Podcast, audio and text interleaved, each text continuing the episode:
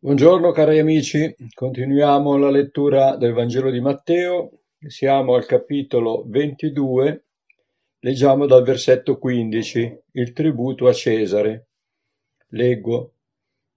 Allora i farisei si ritirarono e tennero consiglio per vedere di coglierlo in fallo nelle sue parole, e gli mandarono i loro discepoli con gli erodiani a dirgli, Maestro, noi sappiamo che sei sincero e insegni la via di Dio secondo verità e non hai riguardi per nessuno, perché non badi all'apparenza delle persone. Dici dunque, che te ne pare? È lecito o no pagare il tributo a Cesare? Ma Gesù, conoscendo la loro malizia, disse, Perché mi tentate, ipocriti? Mostratemi la moneta del tributo. Ed essi gli posero un denaro. Ed egli domandò loro, Di chi è questa effigie e questa iscrizione? Gli risposero di Cesare. E Gesù disse loro, rendete dunque a Cesare quello che è di Cesare e a Dio quello che è di Dio. Ed essi udito ciò si stupirono e lasciatolo se ne andarono. Proseguendo in queste letture ci rendiamo conto che esiste questa continua guerra spirituale fra i farisei e Gesù, ossia fra il regno delle tenebre e il regno della luce. I farisei ora cambiano strategia per cercare di far cadere Gesù e poterlo accusare. La strategia è questa, lo adulano. Quella dell'adulazione è una strategia diabolica per farci abbassare la guardia. Anche noi dobbiamo diffidare di chiunque ci lusinga in maniera eccessiva, innaturale, perché dietro un certo tipo di lusinghe c'è una trappola. In Proverbi 29, versetto 5 è scritto L'uomo che lusinga il prossimo gli tende una rete davanti ai piedi. Anche all'Apostolo Paolo corse un tranello simile quando a Filippi una ragazza posseduta da uno spirito indovino li seguì per molti giorni gridando questi uomini sono servi del Dio Altissimo e vi annunziano la via della salvezza. Ma Paolo riconobbe lo spirito, lo sgridò e liberò la ragazza. In questo caso i farisei non si espongono direttamente perché fra loro e Gesù, in seguito alle accuse ricevute da lui in maniera così diretta, l'abbiamo letto nelle volte scorse, non ci può più essere una possibilità di dialogo. Quindi mandano dei loro discepoli e alcuni uomini sostenitori di Erode, sostenitori del partito di Erode, per cercare di farlo cadere. Ma Gesù non ha abbassato la guardia, sa che dietro le loro lusinghe c'è una trappola. Gesù non è venuto per portare una giustizia terrena, per entrare nelle questioni economiche private. È scritto nel Vangelo di Luca, capitolo 12, versetto 14, che un tale tentò di coinvolgerlo per ottenere giustizia riguardo di un'eredità da dividere con suo fratello. Ma Gesù gli rispose chiaramente che non era suo compito fare da giudice e spartitore di beni terreni. I giudei pagavano già la tassa del Tempio e per loro era un'ingiustizia pagare una tassa ai conquistatori romani a cui erano sottomessi. E sappiamo bene che le tasse vanno pagate, soprattutto se vengono utilizzate per il bene comune. Noi beneficiamo delle tasse che paghiamo al governo perché abbiamo le strade asfaltate, l'acqua nelle case, l'illuminazione stradale, l'assistenza medica e tanti altri servizi. Ma siccome siamo tendenzialmente avari, troviamo mille scusanti per diventare evasori. Abbiamo fede per credere che Dio provveda ai nostri bisogni, ma non ne abbiamo per credere che Dio possa provvedere anche i soldi per pagare l'IVA. I romani, con le tasse che riscuotevano, oltre che usarle per benefici propri e farne anche molto spreco, questo lo sappiamo, costruivano strade, hanno costruito tantissime strade, costruivano acquedotti di cui tutti potevano beneficiare.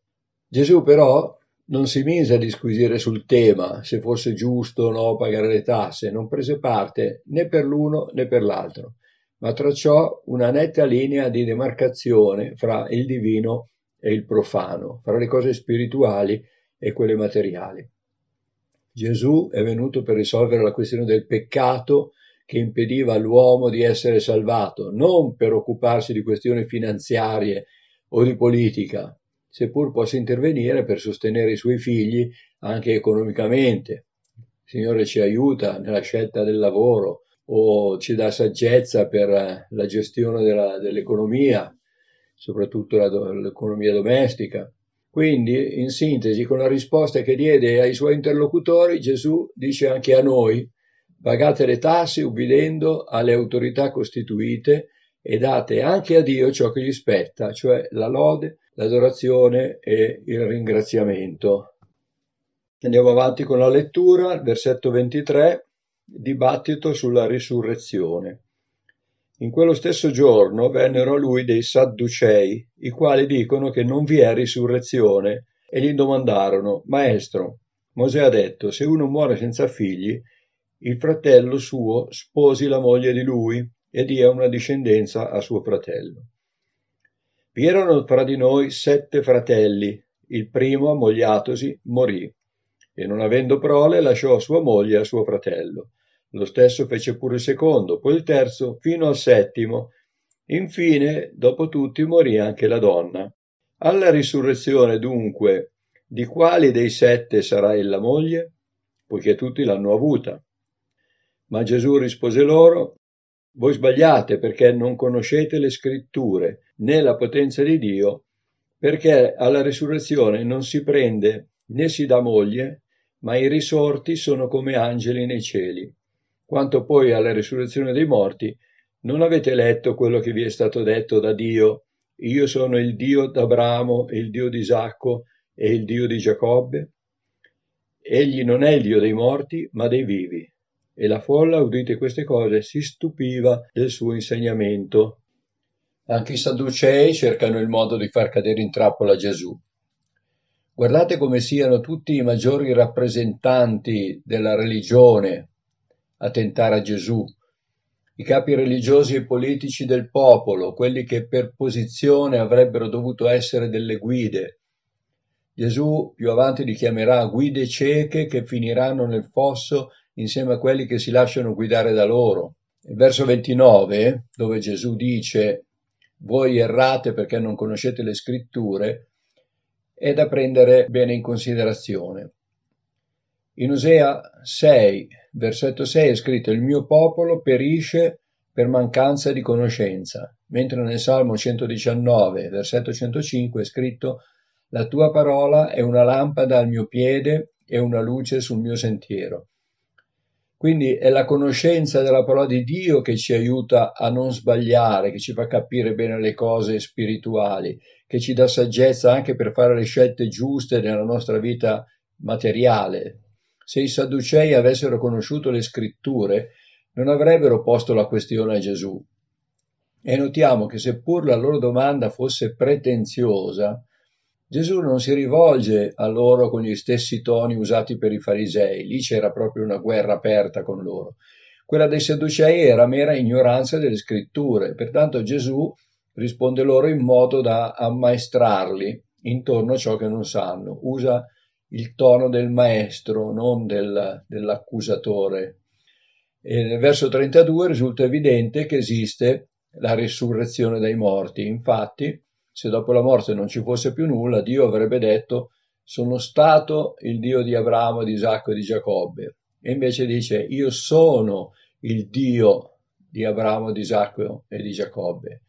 Chi muore nel Signore vive, è vivente e chi ci ha preceduto vive in un'altra dimensione e un giorno saremo nuovamente insieme a Lui.